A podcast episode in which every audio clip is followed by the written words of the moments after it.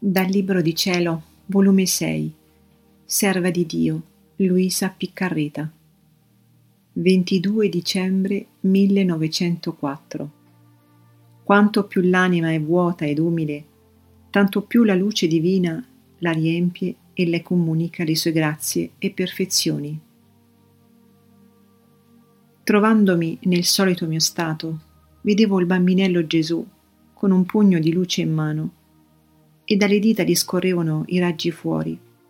Io sono restata incantata e lui mi ha detto Figlia mia, la perfezione è luce e chi dice di non volerla raggiungere non fa altro che come chi volesse stringere in pugno un corpo di luce, che mentre lo fa per stringere, la stessa luce gli scorre fuori dalle proprie dita. Solo che la mano resta nella stessa luce sommersa Ora la luce è Dio e solo Dio è perfetto. E l'anima che vuole essere perfetta non fa altro che afferrare le ombre, le goccioline di Dio, e delle volte non fa altro che vivere nella sola luce, cioè nella verità.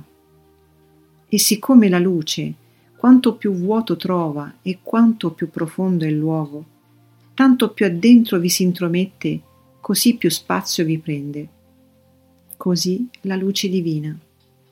Quanto più l'anima è vuota ed umile, tanto più la luce la riempie e le comunica le sue grazie e perfezioni.